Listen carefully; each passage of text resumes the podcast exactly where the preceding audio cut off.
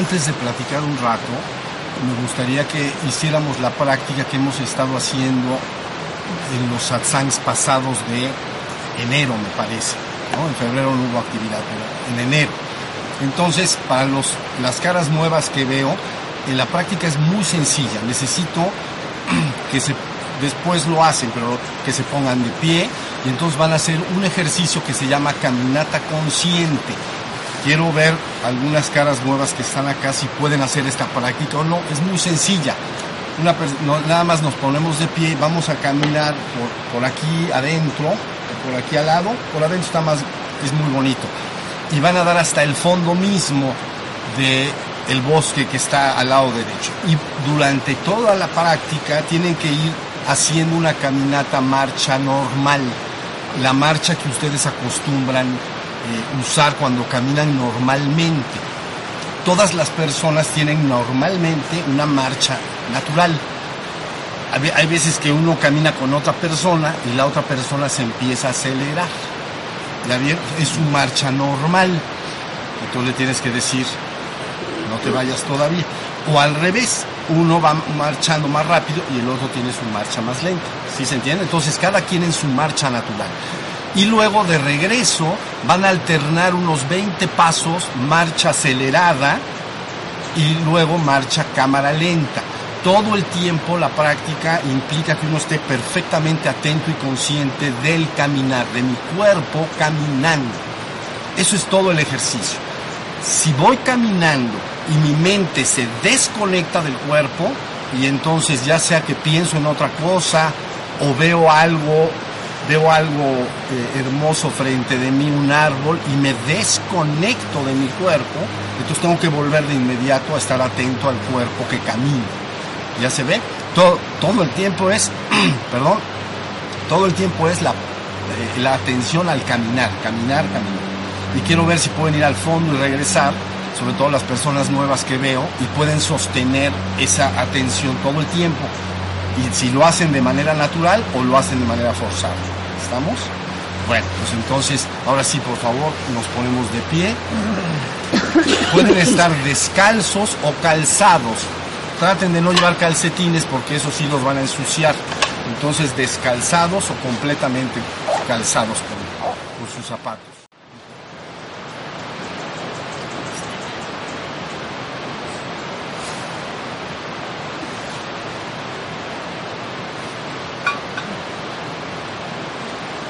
Bueno, una pregunta, eh, para, sobre todo para las personas que no habían venido antes. ¿Se puede sostener la atención durante todo el tiempo en la caminata de ida y vuelta? ¿Sí o no? Los, lo, lo, los nuevos que no han venido, más o menos. Ok. Bueno, mire, como hoy vamos a empezar el satsang, primero lo, importante es entender bien qué es un satsang. Entonces, para las personas nuevas, véanme a los ojos, las personas nuevas, entonces deben de entender que la palabra satsang proviene de sat y de sanga. Entonces, sanga, quiere, sat quiere decir ser, que es nuestro verdadero ser, lo que nosotros entenderíamos como el espíritu. ¿Ya vieron? En Occidente entenderían la palabra espíritu entonces nuestro verdadero ser, sat. Y luego sanga, entonces quiere decir intimidad, frecuentar, entrar en contacto. Entonces es una un satsang, es siempre una oportunidad donde el ser habla con el ser, sobre el ser, para despertar al ser. De eso trata un satsang. Entonces, para no cambiar esto, vamos a hablar el día de hoy para las personas nuevas que están acá, qué implica exactamente el despertar espiritual, qué es el despertar espiritual.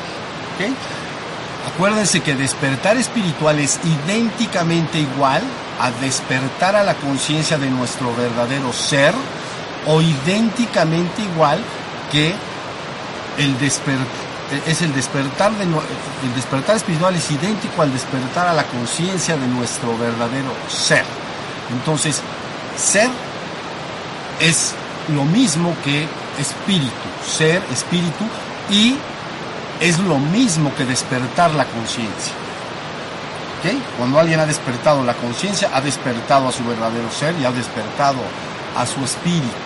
Entonces el día de hoy, muy despacito, voy a rondar alrededor de una frase que dejé escrita hace mucho tiempo, pero esta frase dice algo así como, el despertar espiritual no es más que prender la luz de la conciencia y mantenerla prendida todo el tiempo.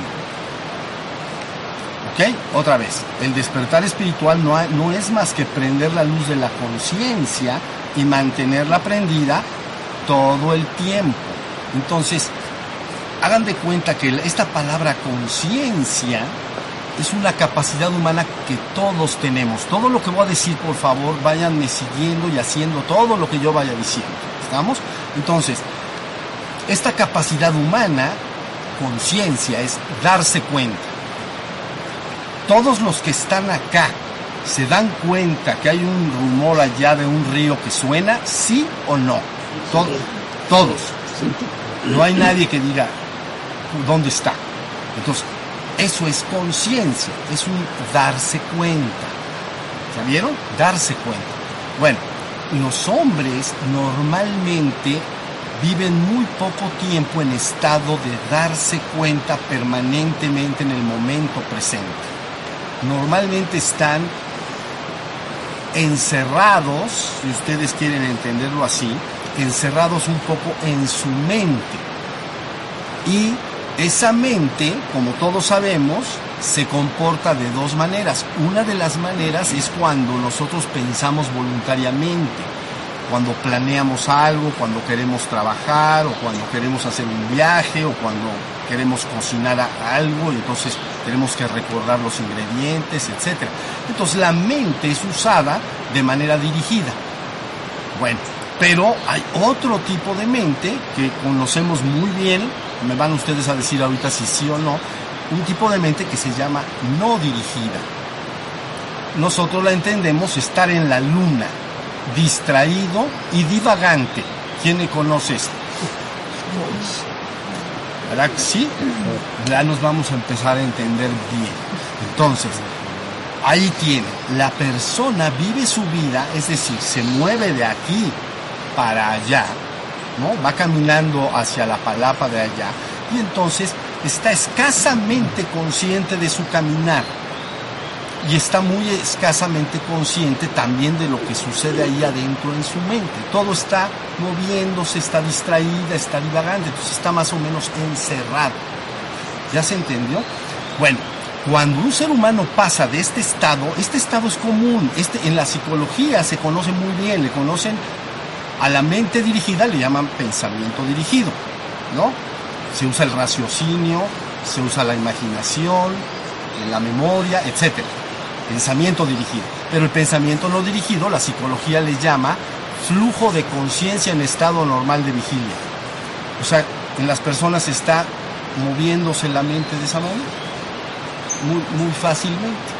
Entonces, cuando una persona pasa de este estado en el que todo el tiempo está ahí en la mente, ya sea de manera dirigida o no dirigida, pasa a un estado lúcido del momento presente, es decir, prende la luz de la conciencia, el cambio es tan brutal que entonces es como si hubiera llegado, como si hubiera despertado. Y lo contrario es igual, cuando la persona pasa de un estado de atención del momento presente y se va, entonces dice, me perdí, me fui, me distraje, ya no estoy acá. ¿Quién, lo, ¿Lo reconoce en este estado? ¿Todos lo reconocen en este estado? Bueno, pues entonces ahí tienes el estado que llamamos el ser humano espiritualmente dormido. Es decir, está mayormente informado por las sensaciones de su cuerpo y por lo que sucede en su mente.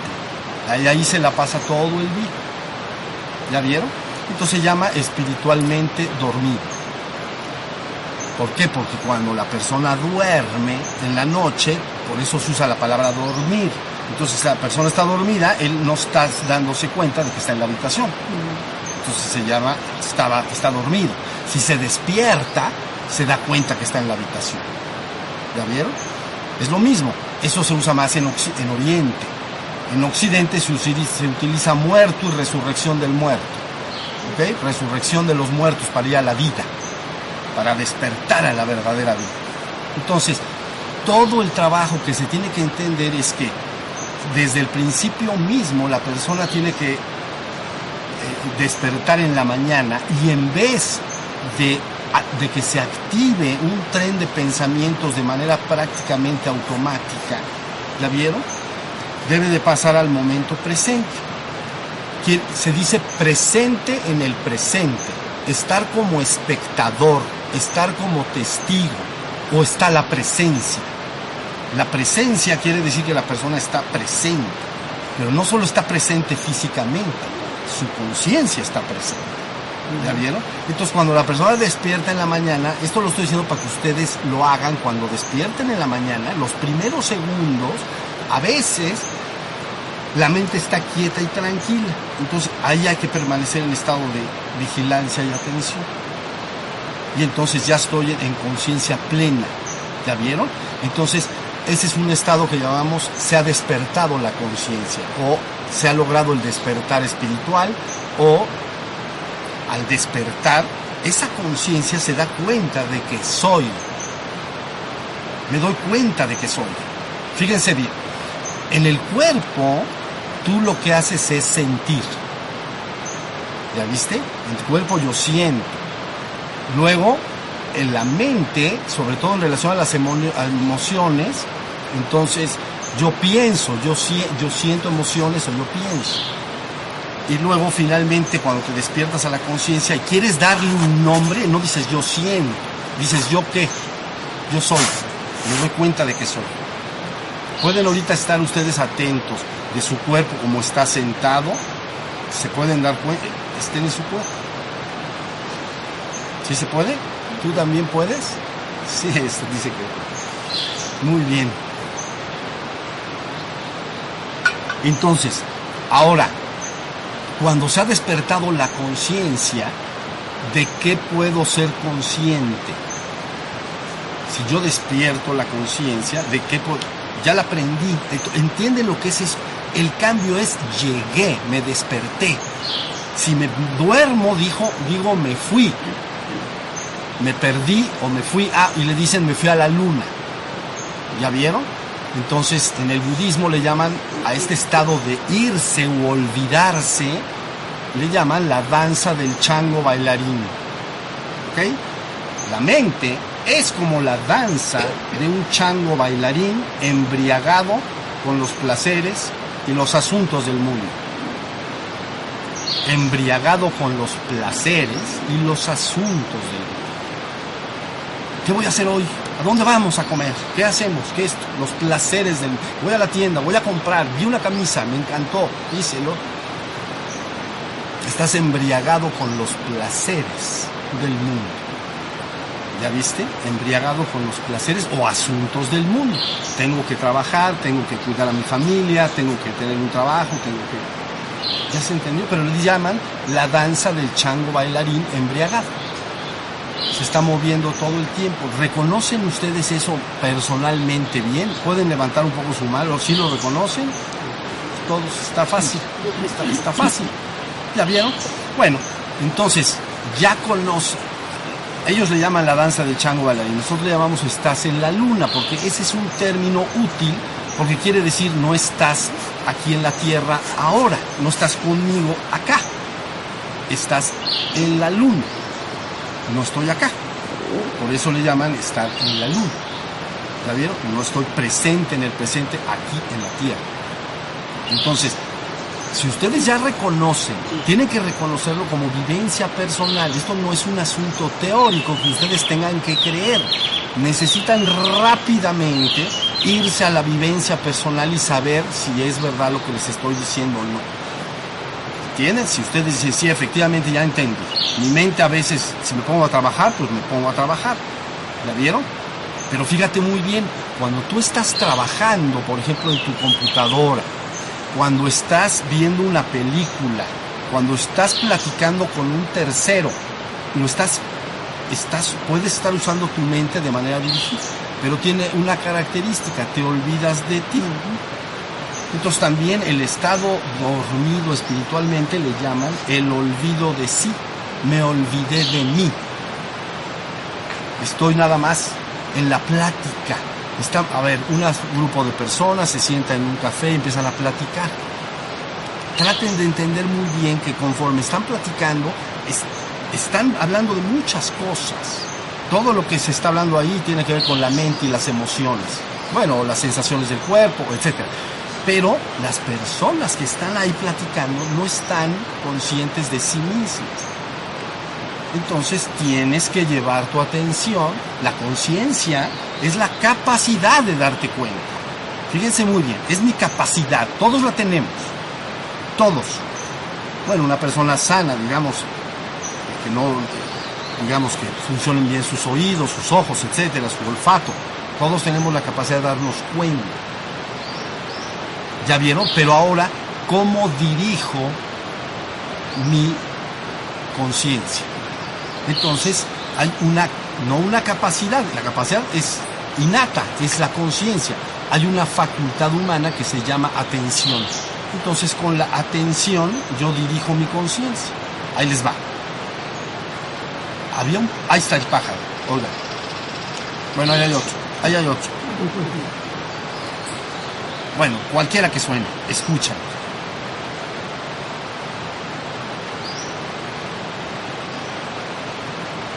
Bueno, lo que estás haciendo es que estás haciendo un ejercicio, estás usando una, una facultad humana que se llama atención. Esa atención viene de a y tener, como tenedor. Tenedor es un instrumento para apresar la comida no vaya a ser que se nos vaya corriendo. Entonces, primero la agarramos bien, ya luego adentro. Pero bueno, tenedor viene de tener, es latín. Entonces, atención es tener, es coger. Y a es el, el acto de hacer. Entonces, si yo te digo, presta atención al canto de los pájaros, entonces, fíjate, lo que va a pasar es que la mayoría de tu conciencia, no toda, pero una parte importante la vas a llevar al canto de los pájaros con tu atención. Pero lógicamente, si te golpea el viento en la cara, vas a ser consciente de ello. O también la gente que te está rodeando la vas a seguir viendo, pero tu atención está en el canto. ¿Sí está entendido esto?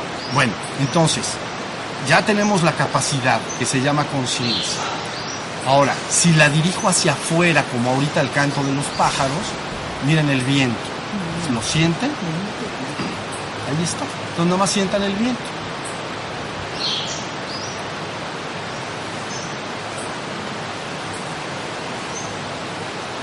Bueno, entonces la atención está hacia afuera, pero nada más la puedo dirigir hacia afuera, no, la puedo dirigir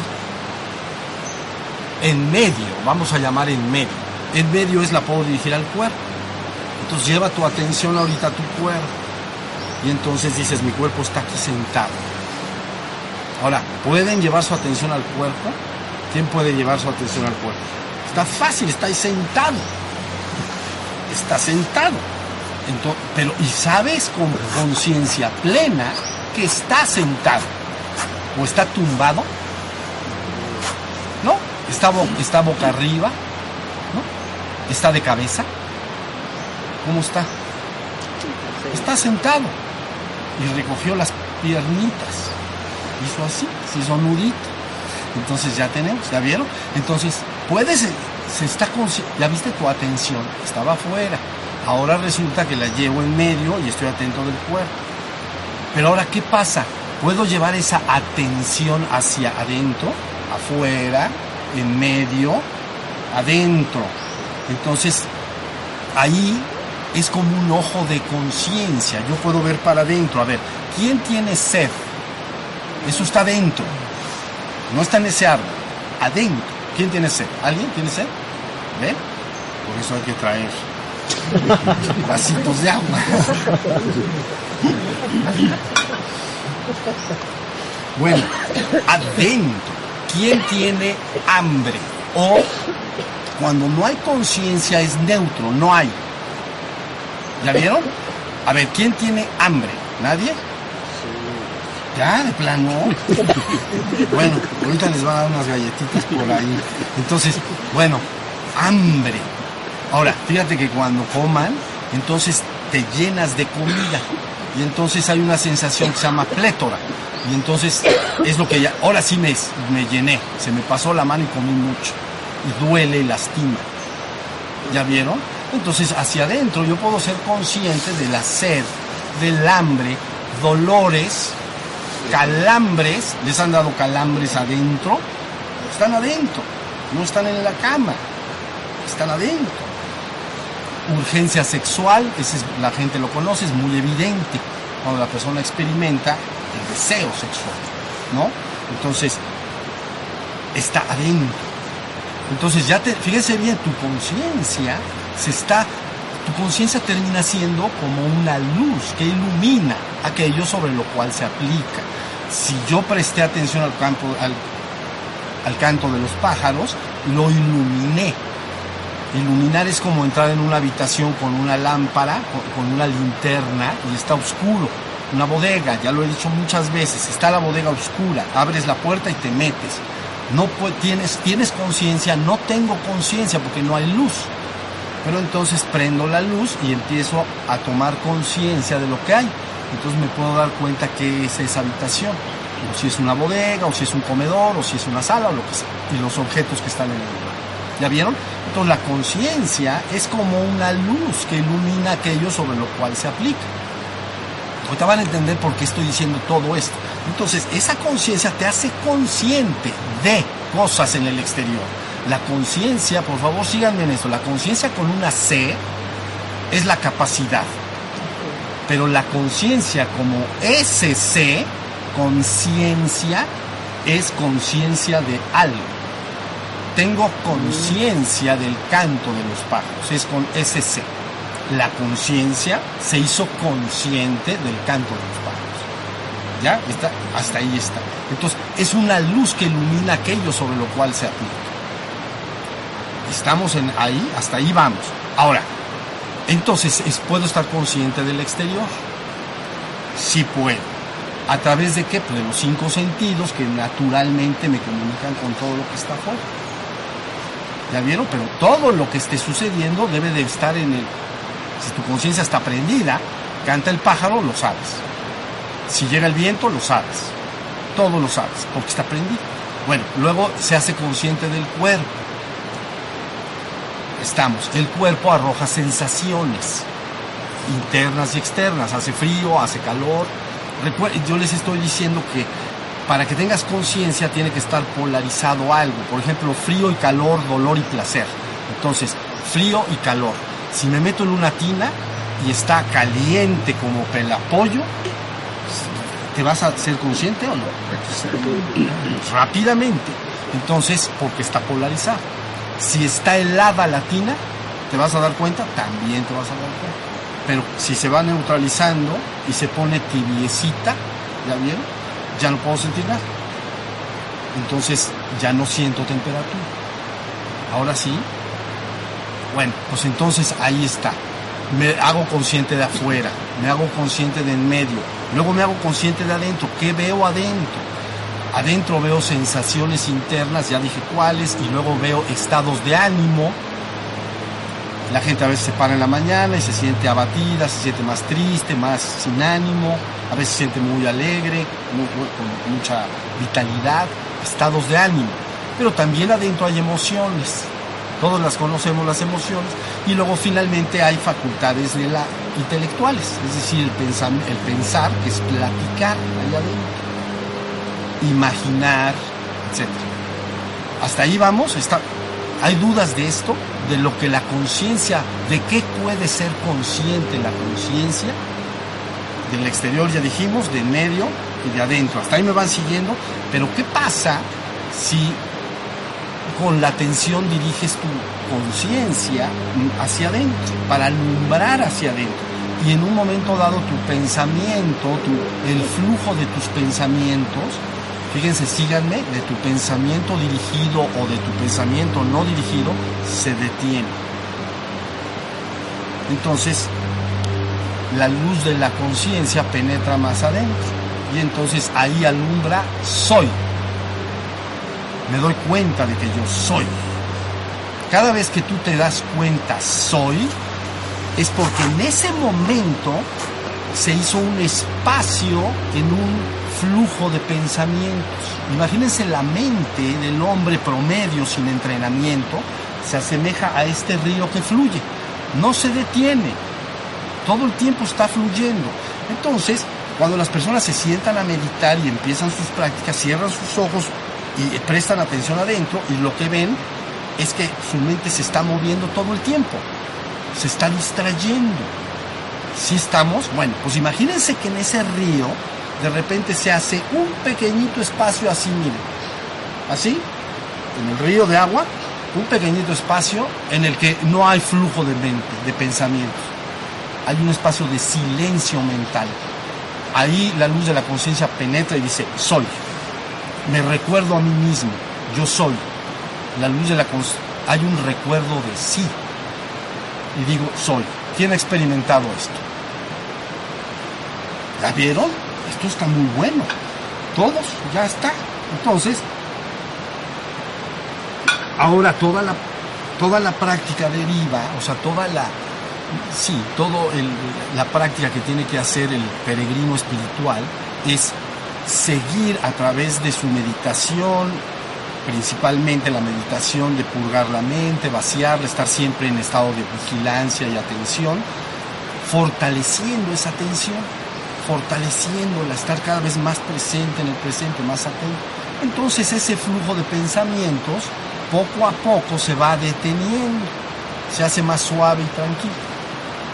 Y en el momento que se detiene, entonces recuerdo lo que yo soy. He cobrado la conciencia de mi propio ser, yo soy.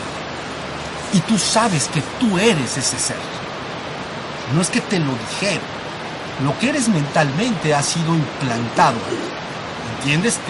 Las gentes nacen en un país y entonces les implantan una serie de pensamientos, forma, viene un proceso de educación y de adoctrinamiento. Y entonces en el proceso de educación y adoctrinamiento te construyen mentalmente. Y al final andas defendiendo eso que tienes ahí en tu mente. Pero si hubieras nacido no en México, que es el caso, bueno, la mayoría creo que son de México, si hubieras nacido en otro país con costumbres diferentes de todo tipo, serías otra persona, ¿sí o no? Te hubieran adoctrinado diferente y te hubieran educado diferente. Entonces, eso es todo. Aquí a la gente la enseñan, normalmente vamos a decir, es un ejemplo nada más, a comer con cubiertos. Pero en otro país a lo mejor el 100% comen con las manos.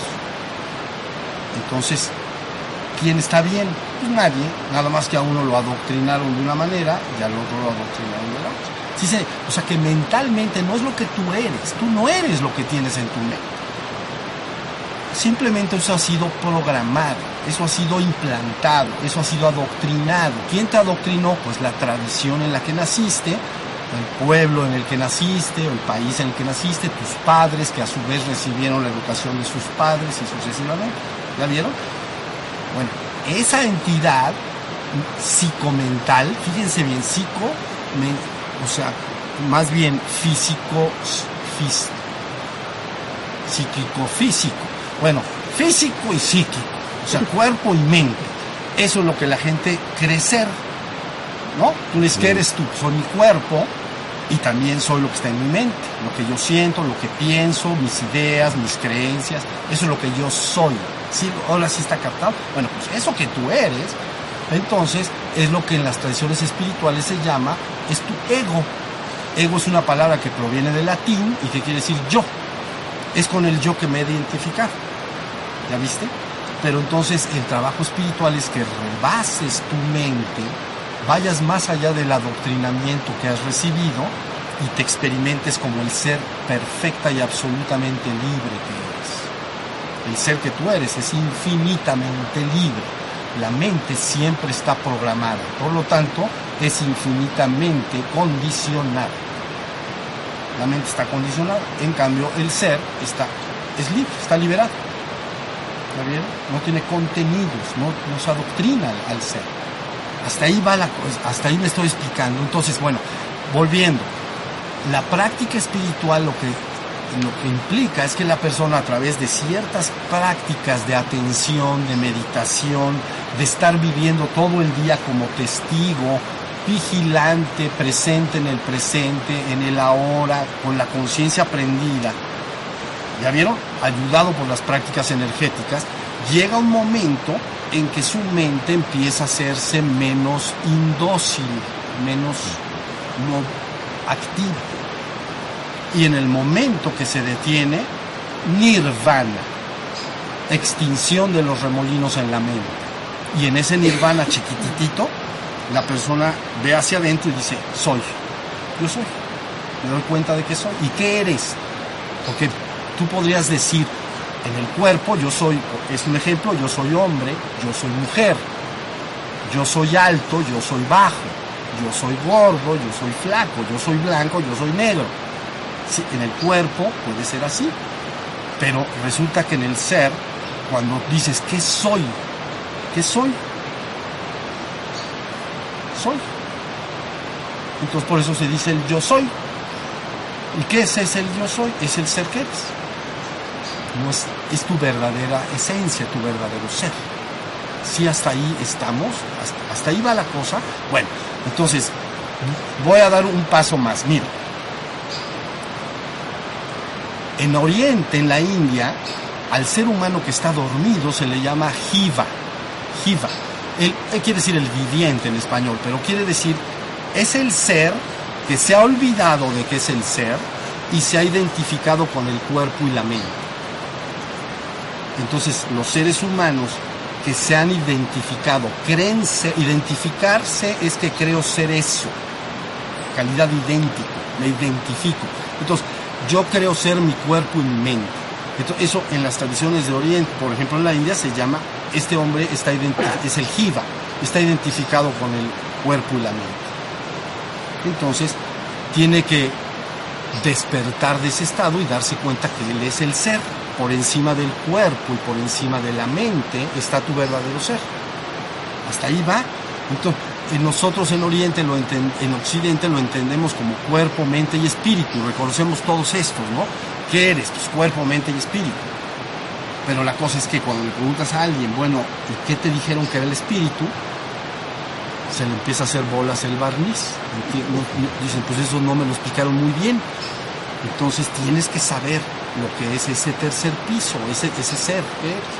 ¿Ya, ¿Ya vieron? Entonces, te conviertes en un, de un jiva, recuperas tu conciencia de sat, de ser. Y entonces alcanzas un estado que se llama Jivan Mukta. Jiva Mukta. Mukta es liberado. Es un, es un jiva que se ha liberado, porque ya no está identificado con el cuerpo y la mente, ya se identificó con su verdadero ser. Entonces el cuerpo se convierte en un vehículo nada más, es muy parecido a tú y tu coche. ¿Ok? Es difícil que alguien se suba a su coche y diga, yo soy mi coche. O, ustedes lo dicen en cuanto se suben al coche. La cosa no estaría así, no, no, no. Dicen, no, yo soy el, yo soy el chofer, o sea, yo soy el conductor. El coche es un vehículo, es un, es simplemente un vehículo. Idéntico es tu Se asemeja mucho al traje de un buzo de, bueno, vamos a decir, al traje espacial, bueno, al traje de un buzo, de, profundidad, ¿ya vieron? Entonces, un buzo que ir al fondo del mar, se tiene que poner un traje grandote con una cosa metálica, si no la presión lo va a lastimar, ¿no?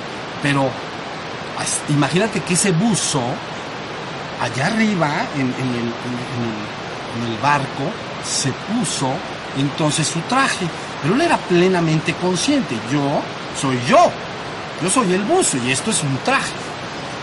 Pero qué tal si se lo pone y se va hasta el fondo y empieza a caminar entre los ahí pescaditos en las profundidades del mar y se le olvida que él es el buzo. Y dice, yo soy el traje. Dice, no, este anda muy mal. Si tú estuvieras junto, le pegas. eres tú. Traje, traje. Tú, tú, traje, traje. No, no, no, el traje, el traje. Y, si se rompe el traje, ya me llevó, no pasa nada, porque tú no eres el traje. Cuando te subas otra vez, ¿no? Eso es el proceso de llevar a una persona de regreso a su despertar espiritual. Le dices, ¿sabes qué? Vámonos para arriba y te quitas el traje y te vas a dar cuenta que tú eres el ser, tú eres el buzo, no eres el traje de buzo. Bueno, pues este cuerpo va a terminar siendo para ti muy parecido a una máquina que, la, se usa para tener esta experiencia que llamamos la vida en el mundo. ¿Ya vieron? Y entonces, ese es tu cuerpo un traje, nada más. Y tú eres el ser. Y luego dice, y mi mente, ¿qué pasa con mi mente? Tu mente no es más que una herramienta que utilizas para crear realidades. Estás aprendiendo a crear realidades también. Entonces la utilizas para crear realidades. Pero ya les he dicho en el pasado, la mente se asemeja mucho a los cubiertos con los que comes. Entonces cuando tú vas a comer, tomas los cubiertos, los usas y comes comes, con el tenedor, la cuchara, el cuchillo y todo. Cuando terminas de comer, ¿qué debes hacer? Dejar los cubiertos quietos sobre el plato, porque ya cabe. Esto está claro. Bueno, pues el ser humano espiritualmente dormido es como si todo, ya acabo de comer y siguiera con, haciendo así todo el día, todo el día. Entonces la mente de un hombre está todo el día activa, o sea, es una herramienta, es como el cuchillo, el tenedor y el cuchillo. Tendrías que utilizarlo si quiero pensar, planear mi trabajo, mi día, lo que quiero. Ya acabé, me paso al ser. ¿Y qué es el ser? Conciencia despierta.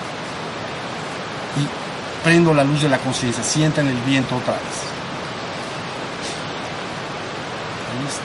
Entonces siempre estoy en conciencia, siempre dudas hasta acá de lo que estoy diciendo? ¿Está claro lo que estoy diciendo? Ah, ¿Puedes hablar de los atributos del ser? Ah, claro que vamos. ¿Quieres que platique de los atributos del ser? Bueno, hagan de cuenta que la gente pregunta, ok, cuando yo me doy cuenta de que yo soy, entonces la gente me ha preguntado, ¿qué se siente? ¿Qué siente el ser? Pues, es consciente de qué es, pero no siente nada. Porque el hombre se siente vivo cuando siente algo. Tú estás vivo cuando sientes dolor. Tú estás vivo cuando sientes placer. Si no sientes nunca nada en tu cuerpo, es como que tu cuerpo no, no siente. ¿Sabes? Si tú te acaricias, te das cuenta de que vives. Bueno, hagan de cuenta que cuando la persona va despertando más y más a la conciencia esta que estoy diciendo, hasta ahora que les queda claro a los nuevos sobre todo lo que estoy diciendo, cuál es esa conciencia del ser, ya lo eres, no te lo van a dar, no te lo van a quitar, lo eres por siempre y para siempre, y eres más que eso. Ya en la segunda oportunidad, si, si la platicamos, profundizamos cómo este ser que ya eres, esencialmente es uno con lo divino y lo voy a explicar en la segunda oportunidad. Pero bueno, ese ser que ya eres, ya lo eres. No importa que se destruya el traje de buzo, eh, el, cuerpo. No importa que la mente se detenga. Yo sigo siendo el ser que soy. Ya bien, si tú estás atento del presente y tu mente se para, ¿a poco dices, ya me, ya, ya, ya, ya me morí? Ya no, ya no soy nada. No, pues no pasó nada yo soy. ¿Ya vieron? Pero cuando llegas a la conciencia de tu propio ser, que es lo que está preguntando Re, ¿qué es lo que se experimenta? Mira, cuando ya está la persona en conciencia de su ser, sigue alumbrando a ese ser y, y, trata de saber algo más sobre ese ser. Entonces, lo primero y evidente que encuentra es un estado de paz inconmensurable el ser que tú eres no puede estar más que en paz inconmensurable. Todas las preocupaciones están en la mente. Cada vez que tú estés preocupado, atemorizado, eh, en fin, que estés sufriendo a esos niveles, es en la mente. Tu ser no puede sufrir eso. Tu ser está siempre con una paz inconmensurable. Y luego hay otros atributos como la armonía perfecta no, No puedes encontrar en tu ser algo que mejorarle. ¿Sí entendí? No se puede mejorar. Es una armonía, está en perfecta armonía. Y luego está en perfecta dicha. ¿Ya vieron? Separen un poco felicidad de dicha, porque felicidad normalmente se relaciona con los objetos externos de percepción. ¿No? Si en el cumpleaños a una persona le hacen un regalo hermoso, entonces se pone feliz. ¿Ya vieron? Pero la dicha es un estado agraciado simplemente por ser el ser que soy. Estoy en gracia, estoy dichoso. Ananda le llaman en, en la India, le llaman Ananda, dicha. Pero luego está en gracia. Estás en gracia, siempre está en gracia. En gloria no. En gloria cuando entres al reino divino. Eso es gloria. Pero el, tu ser en la existencia, entonces está en gracia. Todo el tiempo está en un estado agraciado, gracia perfecta. Entonces, digamos que estás a todo dar, ¿ya me entendiste? Mientras ve, puedes ver a las personas como algunas, no todas, ¿no? Pero viven en su mente y se preocupan mucho y están sufriendo. La persona que está en ese ser se ha liberado del sufrimiento, por eso se llama el despertar espiritual, conduce a la liberación del sufrimiento. Ya no sufre, porque tú tienes dos tipos de desasosiegos, el dolor y el sufrimiento.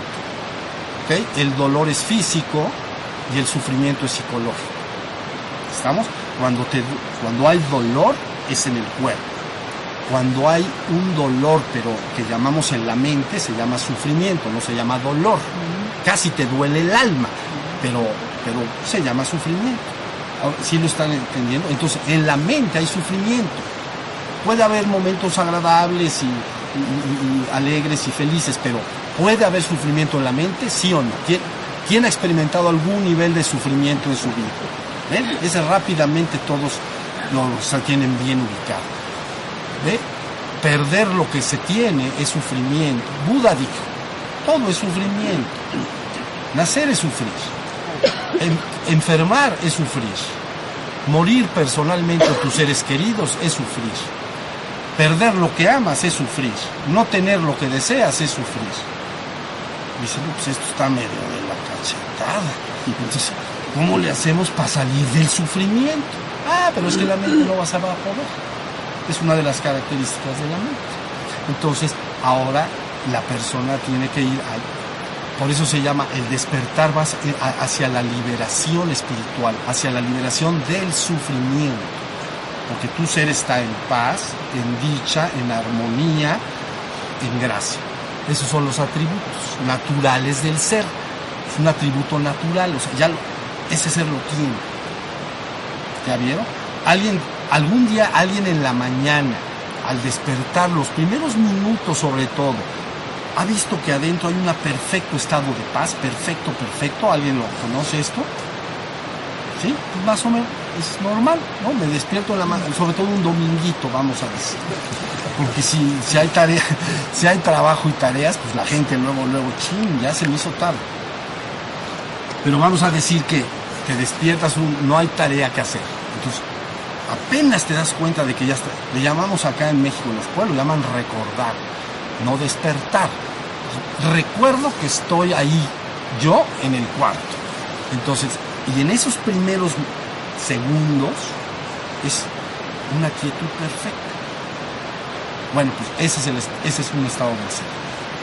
Tan pronto se arranca la mente, te puede llevar a otra cosa. Sí, más o menos estamos. Entonces, eso contestando a los atributos naturales del ser. Y por eso la gente dice, el despertar espiritual es igual a la liberación del sufrimiento. ¿Ya vieron? Entonces, este, esa es un poco la idea, que la persona está buscando liberarse del dolor y del sufrimiento, está buscando un estado de gracia plena. Y por eso la humanidad busca y busca y busca y ha estado buscando. ¿Dudas hasta acá? Bien. esos momentos de, esos momentos de conciencia, ¿cómo pueden ser, pueden hacerse permanentes? Bueno, la idea es que la persona cuanto más se involucra en el camino espiritual, más va madurando ese estado de conciencia despierta. De, entonces, prácticamente su día transcurre en ese estado, porque se ha dedicado mucho a eso. ¿Ya vieron?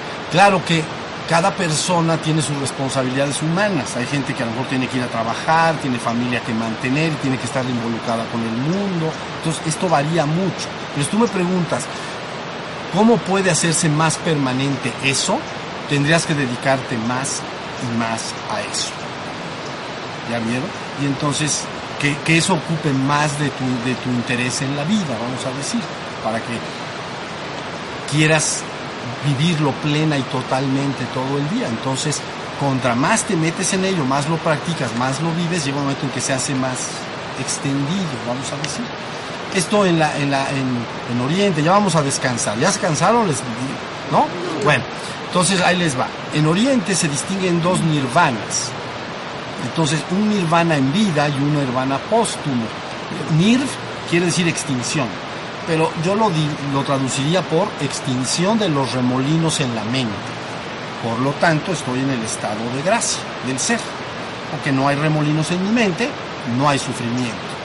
Ni hay. O sea, estoy en un estado óptimo, perfecto.